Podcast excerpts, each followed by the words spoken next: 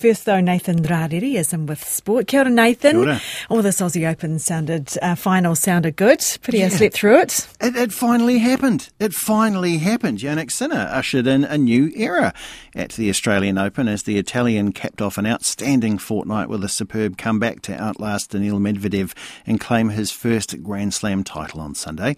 22 year old Sinner came from two sets down to beat Medvedev in five and become the first men's Melbourne champion for a decade decade whose name is not Djokovic, Nadal, or Federer.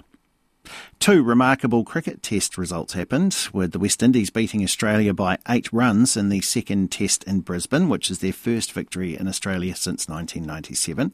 And debutant spinner Tom Hartley took seven for 62 as England beat India by 28 runs in the first test in Hyderabad. Top qualifiers Auckland claimed the Super Smash men's title after rain prevented a full final against Canterbury at Eden Park. Meanwhile, Wellington won a rain reduced women's final by one run over Central Districts. The Silver Ferns have finished third at the Nations Cup in London after beating Uganda 62-57 and Central Otago teenagers, free skier Luke Harrold and boarders Lucia Georgalli and Campbell Melville Ives have all won bronze medals in their respective big air competitions at the Winter Youth Olympics in South Korea. Koinanga Purungo Hakinakina, that's your sports news.